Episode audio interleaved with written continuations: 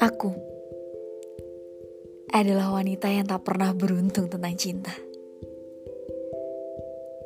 Ditinggalkan menjadi hal biasa yang sering terjadi di kala hati merasa pantas dimiliki.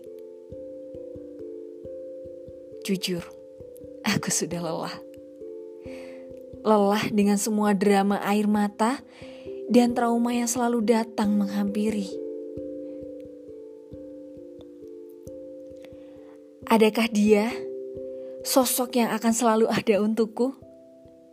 Yang menjadikan bahunya untukku bersandar, telinganya sebagai pendengar, dan peluknya sebagai penenang dikala diri sudah benar-benar tak sanggup menopang beban.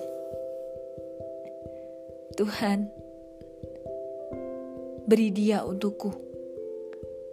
Jadikanlah dia sosok yang selalu ada untukku dan mampu membimbingku menjadi lebih baik.